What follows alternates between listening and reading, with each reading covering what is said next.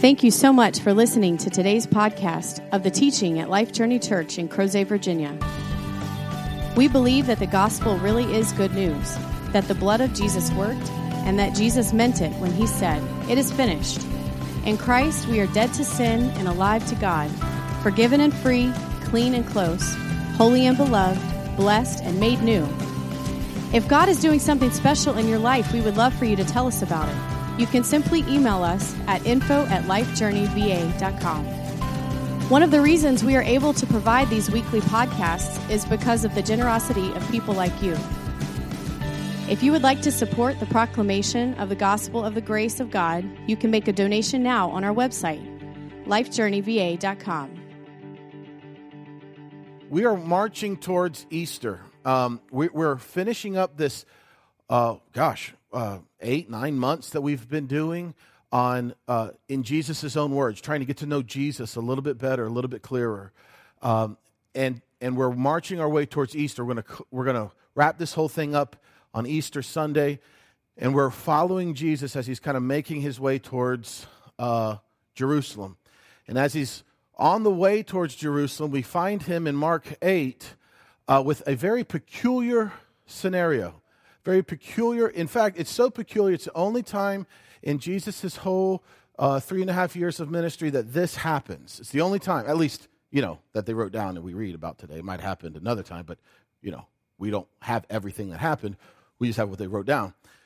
And so we're going to take a look at this. Before we jump into it, I want us to get us thinking a little bit. We've sung a lot this morning about uh, our new life in Christ. We, we, Craig read an amazing excerpt from, from that sermon he listened to on the new man. Craig read, uh, read that this morning uh, before our meeting, and you know, I said to Craig, I said, why, why is this teaching of the death of the old man, the burial of the old man, and the resurrection of a brand new man in Christ, why was this absent from my entire spiritual formation? And I don't know, but it was. And it's frustrating at times, but you know, we are where we are. And um, and I wish it wasn't. I wish I was just telling Steve outside. I wish I know knew at age 16, 17, 18 what I know now about the gospel.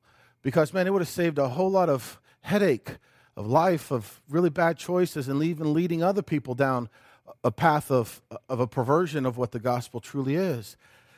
And so We've sung a lot about this new life in Christ. Um, we talked last week about the, the, the, the, the Mountain of Transfiguration where the glory of Christ began to shine through, and we've now been given that same glory. We are one with Him, and just below the surface abides a new creation, etc. But the question that I want us to kind of focus on this morning is Is any of us myself included, myself especially, is any of us able to see who we really are in Christ perfectly? Any of us, are any of us able to see who we really are clearly? Now, I want to jump to the answer of no, um, because I certainly don't see it for myself of who I truly now am in Christ because it's so difficult because we see, you know, through this world, we have a mind that's not fully renewed yet, that is filtering all of our experiences. And so we, we tend to default to the thinking of the old man, of who we once were. And so it's very difficult for us to see who we truly are. Well, who are we? Quick to just bring everybody up to speed. I've got a couple of notes here that I, I wrote down of, of who Jesus says we are. Um, the scripture says in 2 Corinthians chapter 5 verse 21 that we are righteous. He who knew no sin, Jesus, became sin so that we might become the very righteousness of Christ, righteousness of God in Christ Jesus. So think about this. If you had a scale, I've said this before, but if you have a scale, you know, one of those kind of scales at the market, you know, that do like that, you know, you know, a scale, not the kind you step on, you know, we don't like those. Um, but the scale that does this, um, and you put the righteousness of Jesus on this side of the scale, and you put your new righteousness on this side of the scale, we tend to think, oh, well, Jesus, his righteousness far exceeds what I have. Well, the truth is, we have become his righteousness. So, what does that mean? The scale balances because he has given us his righteousness. So you, the new man, is as righteous as Jesus. Can you see that? Do you see that clearly? What's something else he's made us? Whew, this is holy. He's made us holy. Hebrews chapter 10, verse 10 says that we have been made holy. You didn't make yourself holy. It's grace. He, he does it. He does the work. But we have been made holy. Hebrews 10 10. Now, now let me ask you, do, do you see that every day? When you look in the mirror, do you see, wow, that guy is holy. That gal, man, holy. But it's who you are. But we struggle to see it, don't we? We, we have the, the, the filter of, of the old thinking still. At least I do. Okay, here's another one Hebrews chapter 10, same chapter, a few verses later, verse 14 says, I'm not even going to say this very loud, I'm just going to whisper this one. Says that you are perfect. You're perfect. Now, let me ask you do, you do you see that when you look in the mirror? Do you see that when you look in your relationships with your wife, with your kids, that you have been made perfect? I don't see that. But here's the, the theme of this morning as we get into this in encounter with Jesus in John uh, uh, Mark 8. Just because you can't see it doesn't mean it isn't reality. But we'll get more into that when we get to Mark chapter 8. What's something else that Jesus has made us, the new man that, that Craig read about, that we've sing about, that we proclaim? Colossians chapter 2 says that we've been made complete in him. Complete. So much of life is yearning for completeness. I can't tell you how many people I've counseled throughout the years of, of relationships that they've gotten themselves into seeking to be made complete by creation, a person, rather than resting in what Jesus has done, the creator of making them complete. And so they run from relationship to relationship, trying to seek after being complete. But the scripture says that Jesus has made us complete now in him. Here's a hard one that Jesus says we now are in him forgiven. That's still a hard one to really wrap our minds around, even though we talk about it all the time. Why do we talk about it all the time? Because it's the good news. We're not going to talk about something that's not the good news at Life Journey Church. But the good news is that we are forgiven. 1 John chapter 2 verse 12. It says, "My dear children, I write to you because your sins have been forgiven for his name's sake." Now I know Jessica's an English teacher, but we don't have to be English teachers to know this. Have been forgiven. That's past tense. We're not ongoingly being made forgiven we have been forgiven. And for whose name's sake have we been made forgiven? For his name's sake. And so, if he's done this for his own name's sake, just imagine how completely he's done it. So, what we now are, who we now are, we are forgiven. And lastly, this is really hard to see. Ephesians chapter 1, verse 4 says that we're now blameless. We're blameless now in him.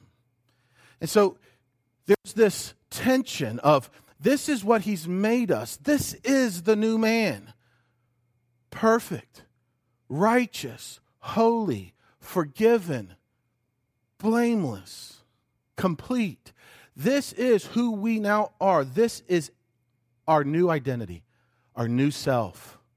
This is what Paul is imploring the, uh, the, the, Ephesians in Ephesians 4. Put this on. Realize what really resides just below the surface. Realize who, put it on.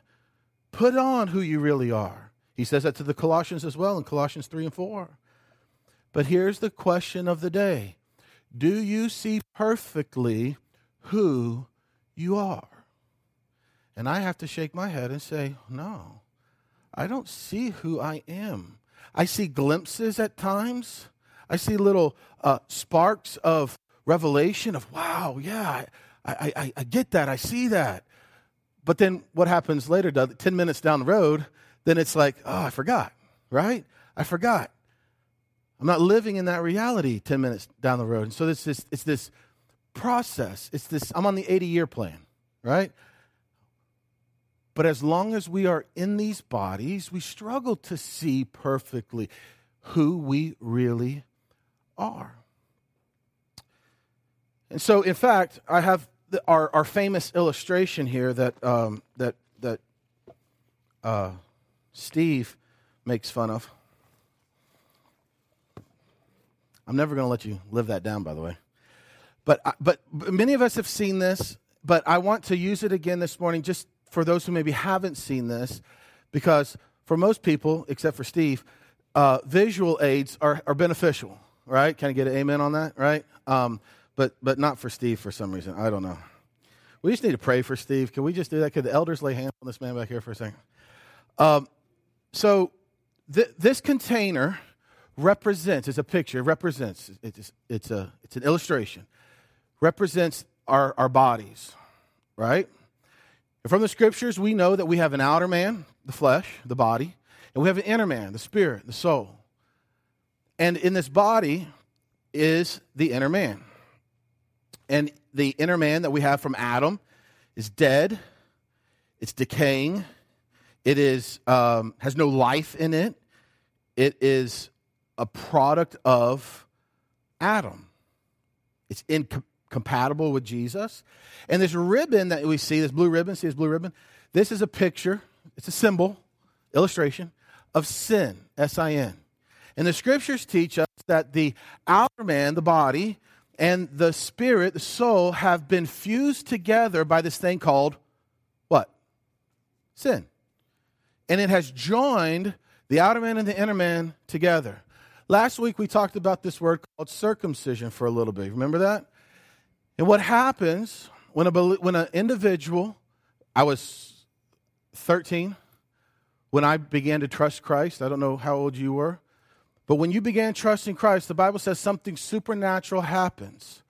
There's a separation, there's a cutting away, circumcision the inner man and the outer man, which are joined together by this thing called sin, there's a cutting away. Colossians 2 says that there's a circumcision not made by hands, like a doctor and a, and a little baby, but made without hands by Christ himself. There's a cutting away of the spirit and soul from the outer man, the inner man and the outer man. And the scripture teaches us that the outer, the inner man is crucified with Christ. It died with Christ. I have been crucified with Christ. Uh, Ephesians 2 talks about how we were buried with him.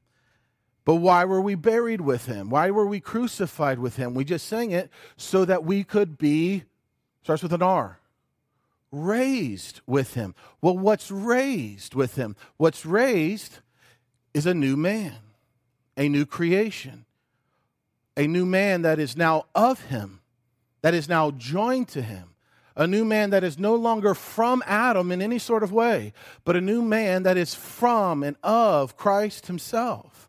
A new man that is wed to Christ, no longer wed to the flesh, but wed to Christ. A new man that is, what did we just read? Complete, righteous, holy, blameless, forgiven, pure. Continue on. The new you, a new life.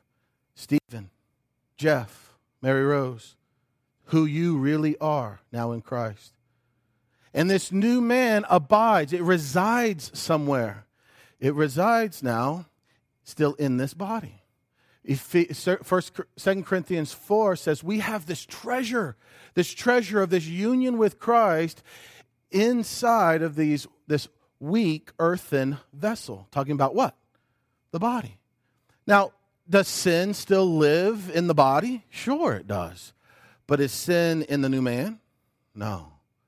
There is a separation, there was a cutting away. This is east, this is west, this is the kingdom of heaven, this is the kingdom of this earth.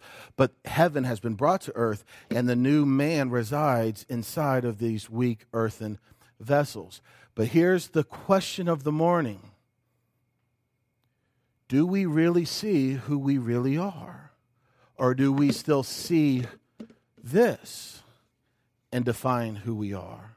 Because it makes a world of difference. See, I grew up being taught and believing that I am still, I'm saved, I'm a Christian, but I'm still a dirty, rotten worm. And I'm and the Lord is slowly over lifetime purging all of the worminess out of me. I die daily, the idea. And so eventually, hopefully, one day, I'll become something that God could use. But that's not what the apostles wrote. That's might be what my Sunday school teachers taught and what the church taught, but that's not what the apostles wrote. The apostles wrote, I died, I was buried, the old man, and a whole new man has been raised. And so the question of the morning is how clearly do we see who we are? I want to turn now to Mark 8. If you've got your Bible, you can go to the Bible notes, uh, the Bible app, it's, it's there as well. And as I said, we're going to take a look at the most peculiar encounters with Jesus, I think, in all of, of, of his ministry. In every single miracle instant, um, instance, when Jesus would heal somebody, he healed them completely and immediately. In fact, there's a couple of times when Jesus even healed somebody long distance. Remember these? Uh, I think it was a centurion. Somebody feel free to correct me, but I think a centurion came to Jesus and he said, Hey, Jesus, you know, could you help my servant? And, and Jesus says, You know, hey, yeah, sure, you know, I'm paraphrasing. And the, and the centurion, he said, Look, you don't even have to come. Look, I, am in authority over men, and I tell this one to go and he goes, and this one to come and he comes. I understand who you are. This is a Gentile saying these things. I understand who you are. You can just say it, and he will be healed long distance. You don't even have to come lay hand on him. That's pretty cool. So Jesus even healed people long distance. But every time he healed people, he healed them immediately and um, completely, except for this one time in Mark chapter 8. And I want to read it all. We're not going to make comments, we're just going to read it all. And if you're like me, it leaves you going like this Huh, what in the world is going on here? And it gives us a couple options of what we can do with it, and we'll pick one of those options and go from there. The scripture says, this is Mark 8, 22, they, they came to Bethsaida. Let me read it out of here. Um, and they brought a blind man to Jesus. It's, it's so cool that Jesus did so many healing of blind people. A picture, I think, of our blindness as we're talking about to who we really are in Christ. We can't see it. It's not these human eyeballs that are going to give us a revelation of who we truly are in the new man. A supernatural revelation, a supernatural eye opening has to occur. And they brought a blind man to Jesus and implored him, Jesus, to touch the blind man. Verse 23 The blind man, taking the blind man by the hand, he, Jesus, brought him out of the village and after spitting on his eyes and laying his hands on him, he asked him, Do you see anything? Now, following all of other Jesus, I said we were going to provide any commentary. I lied. If you follow all of other Jesus' other ministry uh, healings, you, the expectation is, ah, all right, of course. The answer is yes. Well, let's read. Verse 24. And he, the blind man, looked up and said, I, this is what he said, I see men, for I see them like trees walking around. Could the blind man see? Yeah, see. Not blind anymore. But could he see clearly? Could he see perfectly? Did he know what he was seeing? No. He sees John, Big John walking around. He said, Man, that looks like a big old oak tree. He sees Steve. He said, Man, that's that's a that's a little, you know, teeny dogwood. You know, he sees these people walking around like I, I, don't know what I'm what I'm. I just see trees walking around. I hear the voices, but I don't know what I'm seeing. Look at verse 25. This is so peculiar to me. Then again, okay, take two. Again, he laid his hands on his eyes and he looked. Uh, sorry, sorry, I lost my spot. Uh, he laid his hands on his eyes and he looked intently and was restored and began to see everything clearly. Did you catch that? I know I messed. I lost my place. But it says Jesus again, a second time, lays his hands on this guy's eyes. And on this second touch, if you will, he began to see clearly. Now, is that not peculiar to you? It's very peculiar to me. And then in the last verse, we'll see, it just says Jesus told him not to go back into the village. Because remember, they pulled him out of the village, and, and he said, Don't go back into the village. Why? Because Jesus is on his way to Jerusalem. He doesn't want the news of the Christ, Jesus truly being the Christ, being spread because he has a date with this thing called the cross. And so he has got an appointment to keep, and he doesn't want this man to get the news out, the word out. Because remember how Paul puts it if even um, the rulers of this age had known that Jesus was the Son of God, they wouldn't have crucified him. And so there's a mystery that Jesus wants to continue. And so when I read this, this two stage healing, this two stage blind to seeing thing, I think there's maybe four options. One uh, option one, I think it's silly, but I'm going to give it to you, is that Jesus was weak. The blindness was too powerful for a single touch of Jesus, and so he had to do it twice. You know, the batteries were low that day. And so he had, he had to do it again, a second time. Well, I don't think that's the case. Maybe you do, but I don't think that's the case because remember, he healed people long distance. Another option, uh, which is kind of like the first, is that Jesus is running low on his healing powers. He hadn't spent enough time with the Father that morning. Remember, Jesus did say that the only thing I do is the, what the Father is doing through me. He, he was displaying this dependency on the Lord. And so maybe he didn't have enough intimacy with the Father that day. And so he had to he was running low on his power. Maybe he was weak. Maybe he was running low on his power. Option three, maybe Jesus underestimated the power of the blindness. You know, maybe when he would heal people, he would calculate how much power needed to go out, and he just underestimated the, the power of the blindness, and he just didn't put out enough power that time, and so he had to touch him a second time. Maybe that's what happened. I don't think so, but I'm just giving you some options of what possibly could have been going on. I think there's a fourth option, a fourth idea, and this is one we're going to go with. Maybe I'm wrong, so maybe tune out the next 10, 15 minutes, but this is what we're going to go with. Maybe Jesus is teaching something. Let's think about it. Maybe Jesus is teaching something. And that's where I think, what, what I think is going on that Jesus could have easily, he did it a nu- numerous times. He could have easily healed him one time. He didn't even have to spit in his eyes. I don't, I don't know why he did that, Drew. He just did that. I don't know. But he didn't even have to do that. But he did that. But he didn't have to do it twice. So I think Jesus is teaching us something. But what?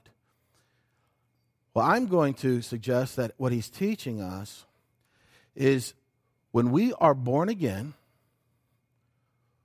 we go from blind to see. Remember the old song? I once was blind, but now I see.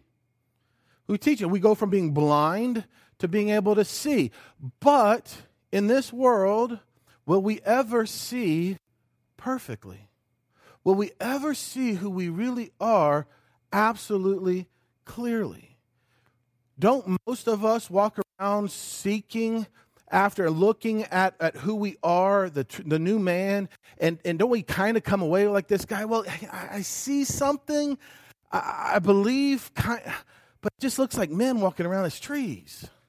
We hear these messages, we read the scripture, and we hear it say that we are the righteousness of God, that we are holy, and, and there's definitely a resonation deep within our soul, and we say, man, I, I, I get that, I see that kind of, I, I'm with you, but man, it's really hard to really see clearly.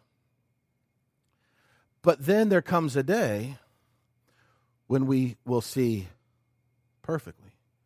When we will see, as this man, it said in verse 25, clearly. I think that's the day when we no longer have this mind and this body to filter everything through. I think that's the day when we depart this world and we see perfectly clearly. There's a passage in 1 Corinthians chapter 13 that I want us to take a look at real quickly. And this is the Apostle Paul talking about this famous thing called love. We're familiar with it. You know, love is patient, love is kind, love does not boast, love keeps no record of wrongs. We, we read this passage at weddings a lot. But this is really talking about the love of God. His love is patient, His love is kind. It's agape love. And what Paul starts talking about, he says, you know, in fact, it's right here in uh, verse 12. He says, no, go back verse 12. He says, For now we see in a mirror dimly lit. Doesn't that kind of sound like this blind guy in Bethsaida who's like, I can see, but it looks like men walking around like trees. We see, but we're seeing in a, like in a mirror that's dimly lit. We can sort of see who we are now in Christ. We can certainly um, read it and hear it, but but being able to truly comprehend it is very d- difficult. We see in a mirror dimly lit, lit. But then, then talking about when this life is in, this life on earth ends, when we are fully in a when we are in a new body without the filter of this mind, but then we'll see face to face. So it's this picture of right now, it's like I'm looking in a mirror and it's dimly lit and I can kind of see. Um, I wasn't going to say this, but I'll confess. Last night, the sun had already set and I'm so project driven. I was still working on our siding and resiting the house, and I was literally painting by cell phone outside. Um, and I couldn't see hardly anything, so I'm to go fix it all today, you know, with the sun. But it's kind of like the picture I get. It's like, man, I know that there's a house there, and I know that I've got paint on my brush, but I'm just not exactly sure where it all is, is ending up. So I hear Paul saying we see a little bit of who we are, but it's difficult. It's hard to really comprehend. But there will be a day when this life ends when we will see face to face. We will see clearly who we are. Remember the man in Bethsaida, the blind man? He was seeing dimly lit. He saw the men walking around look like trees.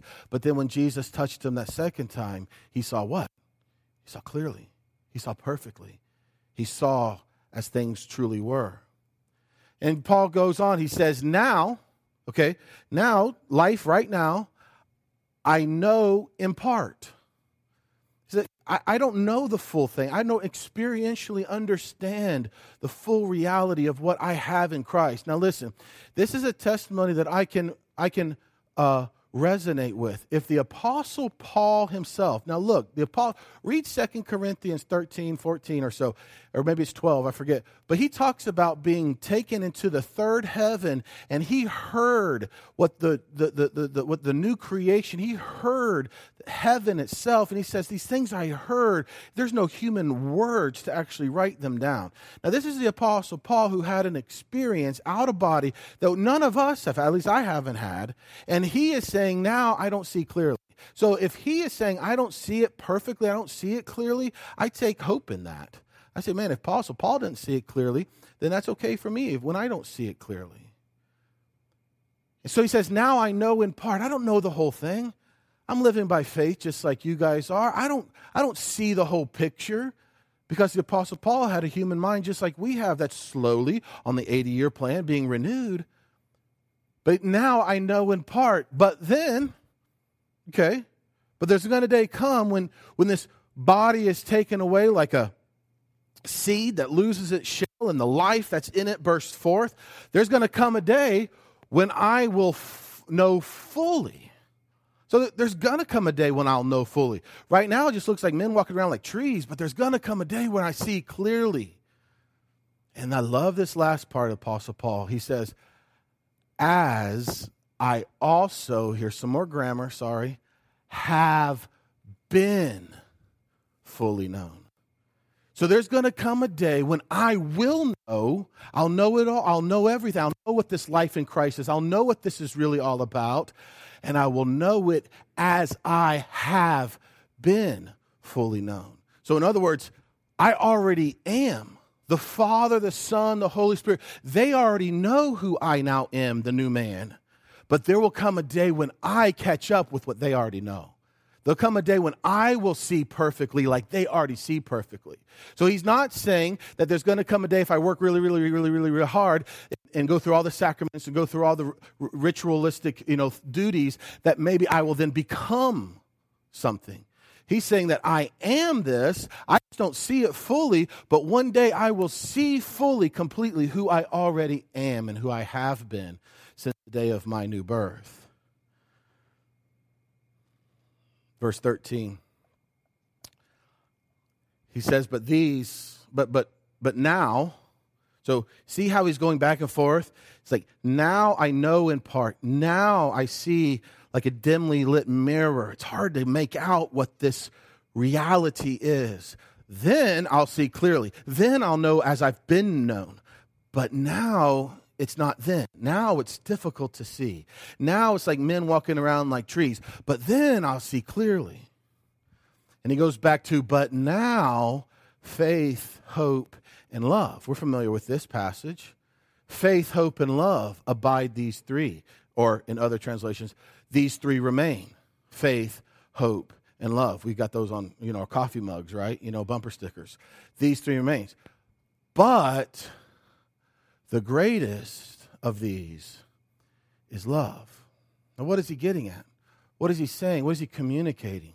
I could be wrong here, but I hear him saying right now, look, love remains, but faith and hope are very, very critical because I have to have the faith, even though there's this, there's this thing, I don't see it clearly, but I have faith to believe something that I can't see clearly. I hope for what I've been told. I've, I, I don't see it, I don't experience it like I experience you and sausage and biscuits and all this sort of stuff that we experience on this. I, I don't experience it that same way, but I know it's there. I hope for it. I long for it. I have faith that it's there.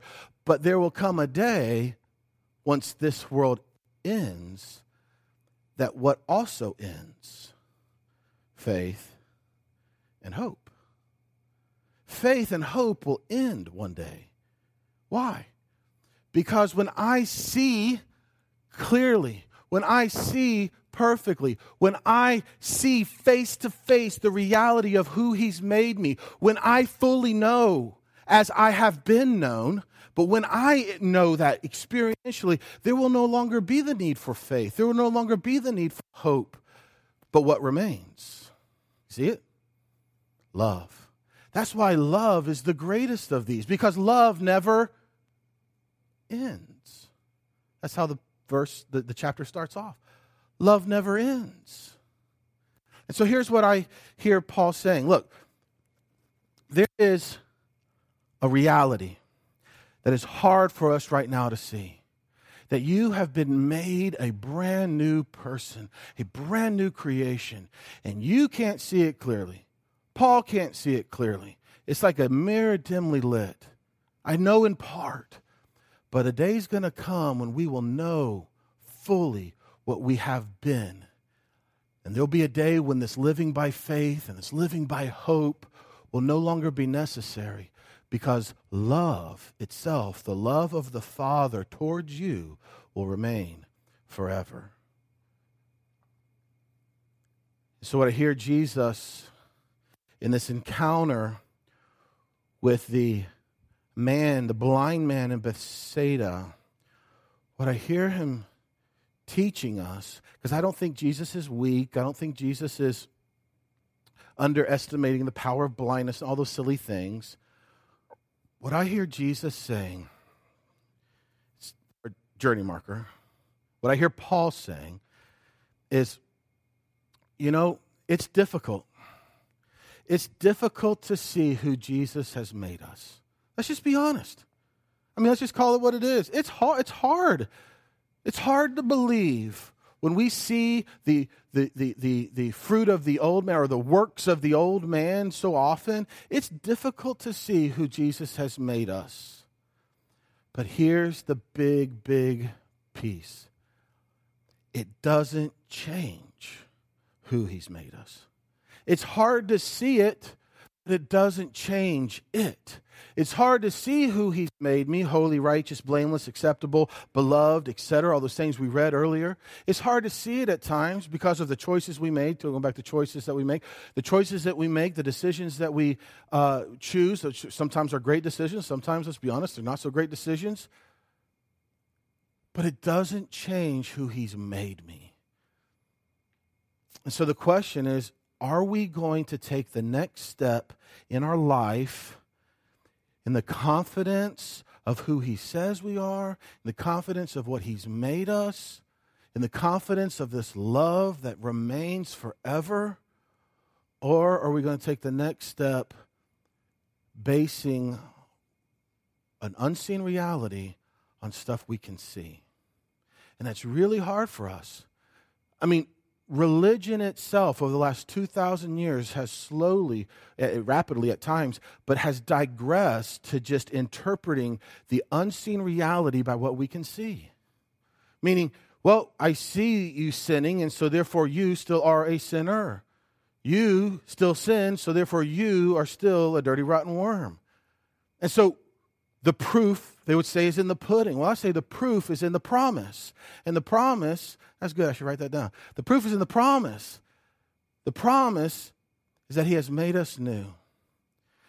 And if this man who he heals in touch number one, he says, Man, I see something, but it's just, it's weird. It's like trees walking around, it's not clear. But Jesus didn't leave him there. What if he did?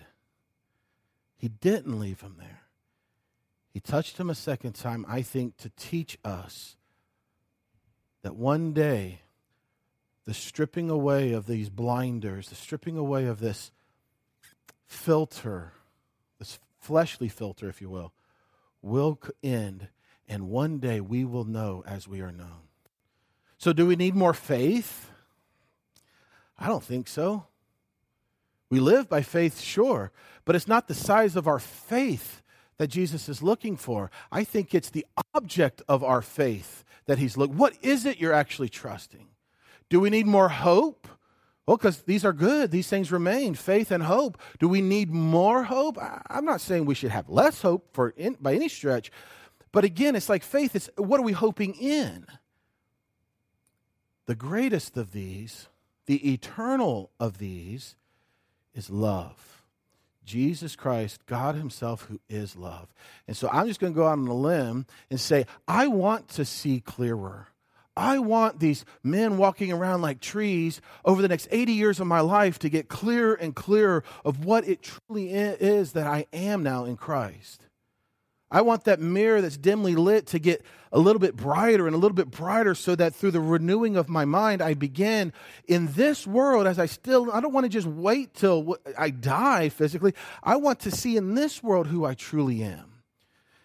And what I hear the apostle reminding us is hey, faith is important, baby. Man, you got to live by faith. Hope, man, we hope in the promises of God, but we have to base it all, it's all rooted in the very love of Christ towards us. Listen, if we are not convinced that the God of the universe has you in his square, uh, squarely in his crosshairs when it comes to the dispersing, dispensing of his love, if you do not realize that God loves you with an inexplainable love, it doesn't matter how much faith we have.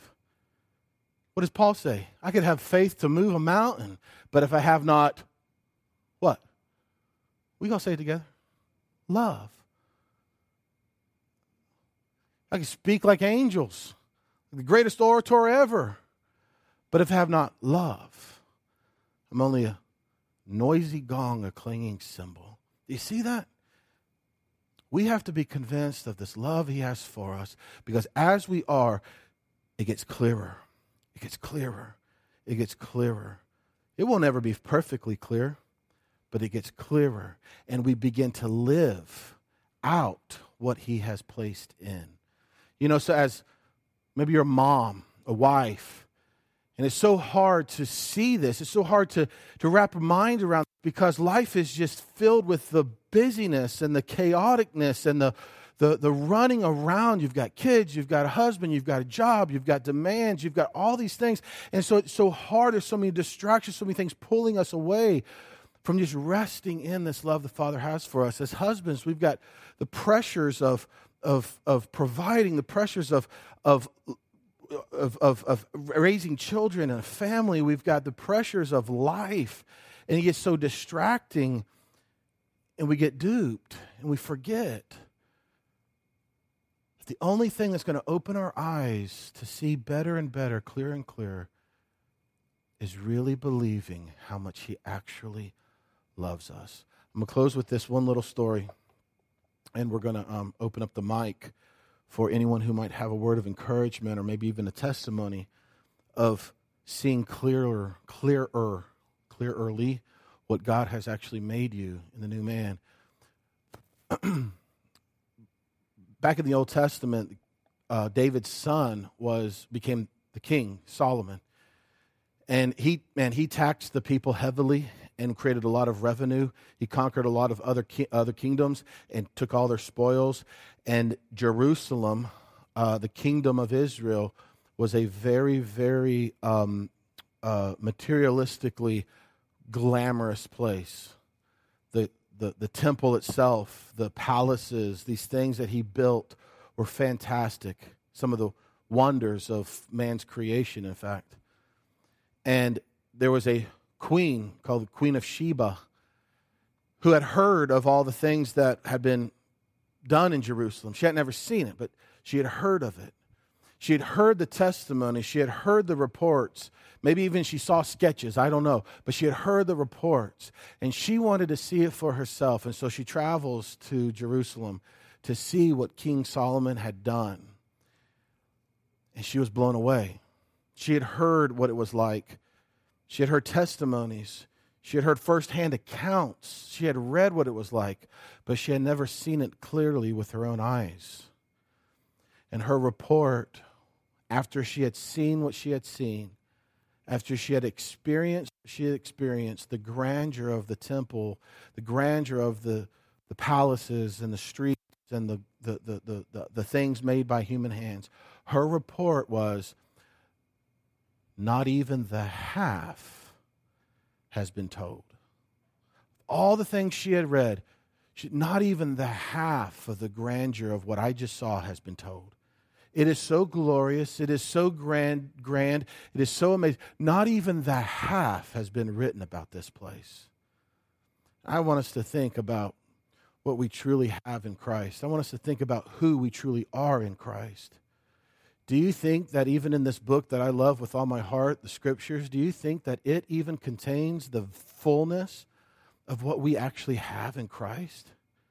I mean, I want you to think of every single Christian book that's been written over the last 2,000 years. Do you really think that the books that man has written, certainly, hopefully, you know, in partnership with even the Lord, you know, but I don't mean like yeah, scripture, but just, you know, books that are, that, are, that are great gospel books. Do you think even those books contain the fullness of what we actually have in Christ? I think if right now, if we were all to be, as Paul was, taken to the third heaven and to see truly what we actually are, who we actually are, and what we actually have now in Him, I think our testimony collectively would be not even the half of the half of the half of the half has been told of who we really are now of what He's really made us. And I'm just suggesting to us as a church, man, let's don't wait until we die and then we see it completely. That'll be fantastic. Man, let's live in that reality now. Let's live by faith in this love that He has for us. Will I not find faith when I return to this world? So, Jesus, remember, He's on His way to Jerusalem.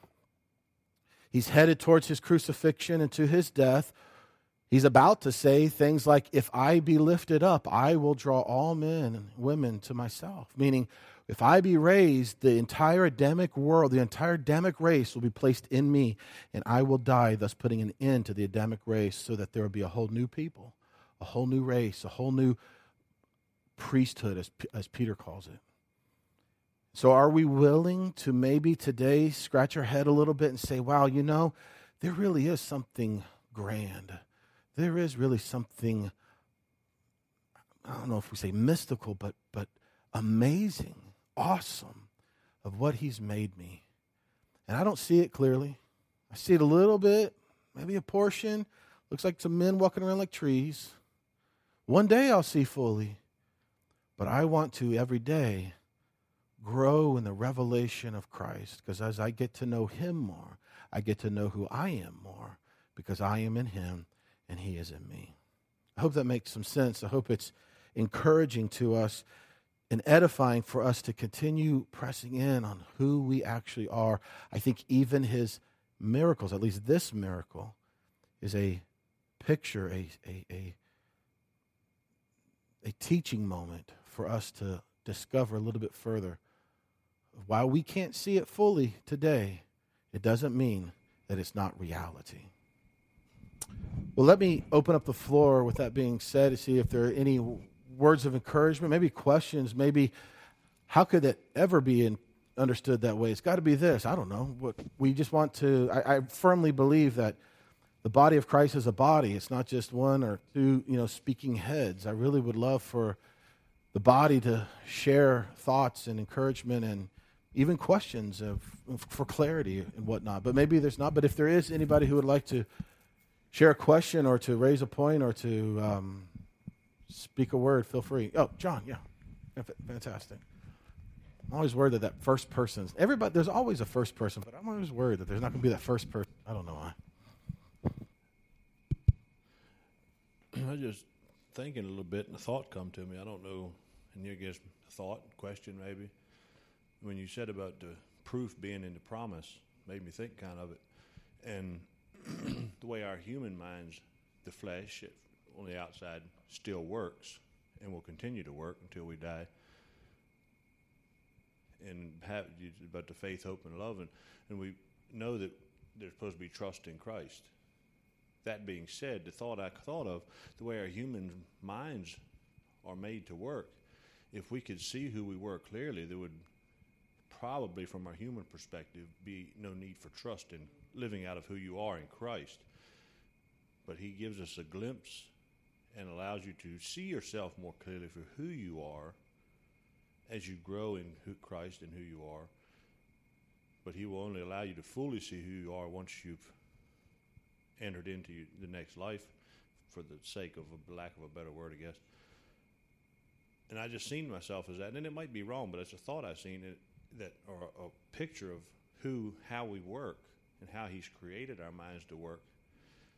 That if He was, He don't allow us to see ourselves completely as who we are, so we still trust in His promise and live, so we continue to want to always glean from who we are and always strive or for the hope, like you said, you to have, where if we could see who we were, it probably, at least for me anyway, maybe would give you less of a drive for the lack of maybe use that word to live out of, or to seek after Christ. Maybe not only just a thought I had that you know if you could see yourself clearly, right. it would as who we really are. It would maybe from a human perspective we would maybe put ourselves on a higher level than what maybe we would, and we would last, would fail to trust. I guess. Yeah, maybe, certainly possible. I, I think it, it definitely causes us to grow grow in our understanding of our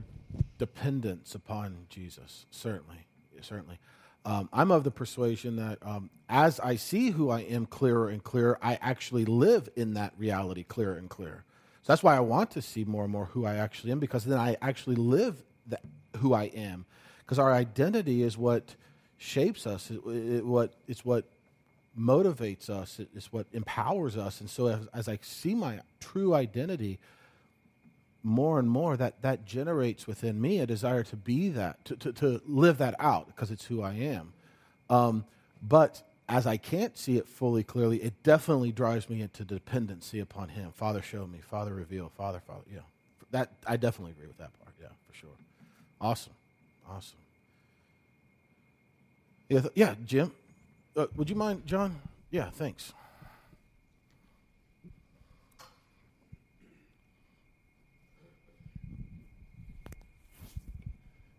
You know, like you said, Walt, the the key to the gospel is seeing. Yeah. And somebody said one time in real estate, the three most important things are location, location, location. And in seeing the gospel, the three most important things are awareness, awareness, awareness, who, seeing who you are. And of course, you know, all the scriptures point to this, to Jesus and his work. And if you look at uh, even in Psalms 23, uh, in verse 2, it says, uh, he, you know, he leads me beside the still waters. He restores my soul. Well, that can that can be written like this: By the waters of reflection, my soul remembers who I am. So you know you can imagine still waters, and it, Lord's leading you by the and it's still, and you look down and you see your reflection. And that's Psalm 23. In Psalm 16, 11, it says, In your presence is fullness of joy. And the Hebrew word there, uh, in your presence, means face to face. What you just read, you just read. I am mirrored in you. That that's what the present the word Hebrew word presence means and uh, completeness of joy is to see the Father's face mirrored in the reflection of your own. That's the intentions behind behind that. So it's just neat how in Old Testament scriptures, you know, it's hidden all these nuggets of the finished work of Christ. So. That is so cool. The still waters. I've never thought about that. The mirror, the reflection. It calms my soul. Reminding me who I am. Man, that's awesome. Did you grab it, Jonas? Yeah, I was uh, reflecting on the idea of us not seeing ourselves or each other the way God sees us that righteousness, holiness, and purity. And, and I was reminded of the the scripture says something to the effect, it's been a while since I read it, something to the effect that you know, or we all know, that a prophet is not acceptable in his hometown or in, in the, in the congregation. And sometimes uh, evangelists are most effective away from home. And then I was just reflecting as you were going through, why is that? Um, and I think it's because we know their lives. We, we see sin we see fault, we see weakness, which is to be human. And um, so the challenge to me is that is a, perhaps one of the reflections, one of the reasons that we see dimly because the sin that so easily besets us, if we focus on that rather than where God has placed us through Jesus Christ, which was absolutely perfect and holy before Him, you know, my wife and I probably view each other probably more critically than anybody else in our lives. We are the closest together. And yet, I know in my heart that my wife is absolutely one with the Father and with fellow believers through God. But I am, my vision is dim because we rub shoulders. And uh, anyway, just a thought I. that's that's a good word. Um, and so when he says faith, hope, and love, the greatest of these is love. When as our eyes are shifted off of, as you're talking about, you know, the the the, the tension between each other, and also as our eyes are shifted onto the love of the Father towards us, it, it generates within us a revelation of what this love has created and, and who we now are, and then that allows us to see clearer of who He's made us now. Uh, yeah, that's good. That's that's a good word, man. Yeah, fantastic. Any other thoughts, comments, ideas, abstentions?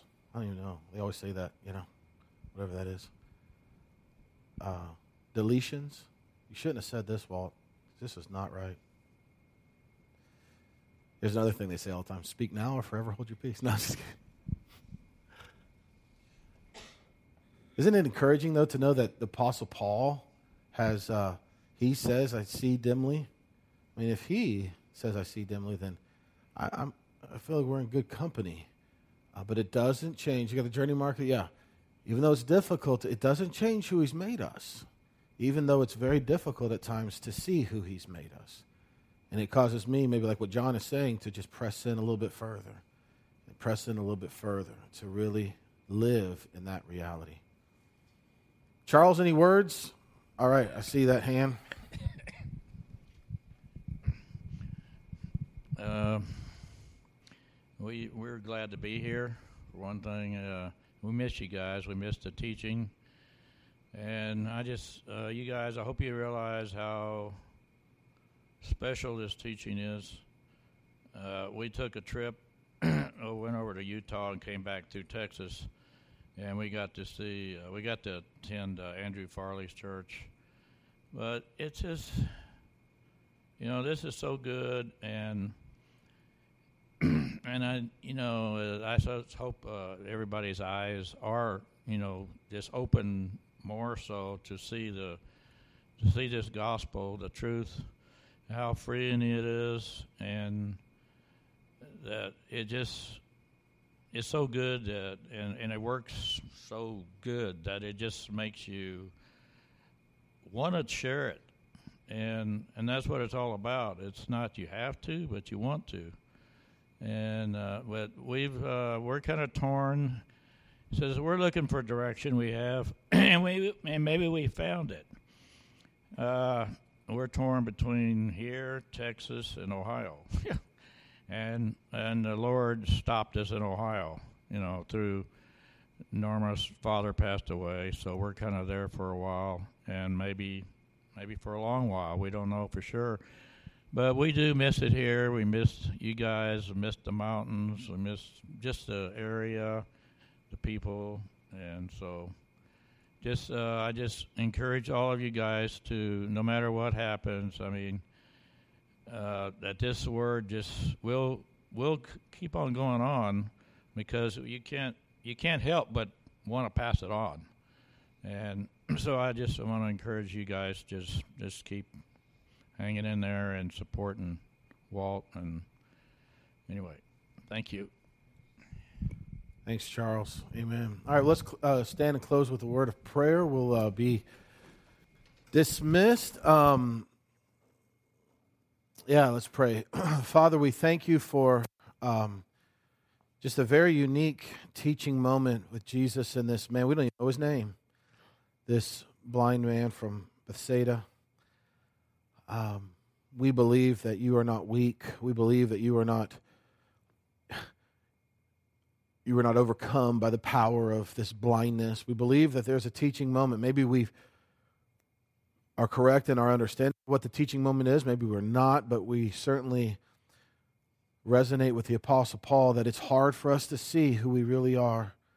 And I just pray, God, as a body of believers, that we would be just that. We would believe but not just in abstract things, but we would believe in the concrete reality of this love you have for us and this love that has transformed us, this love that has quickened our dead soul into a whole new creation, a life together, this love that has now joined us to you, this love that has now overwhelmed us into a whole new life.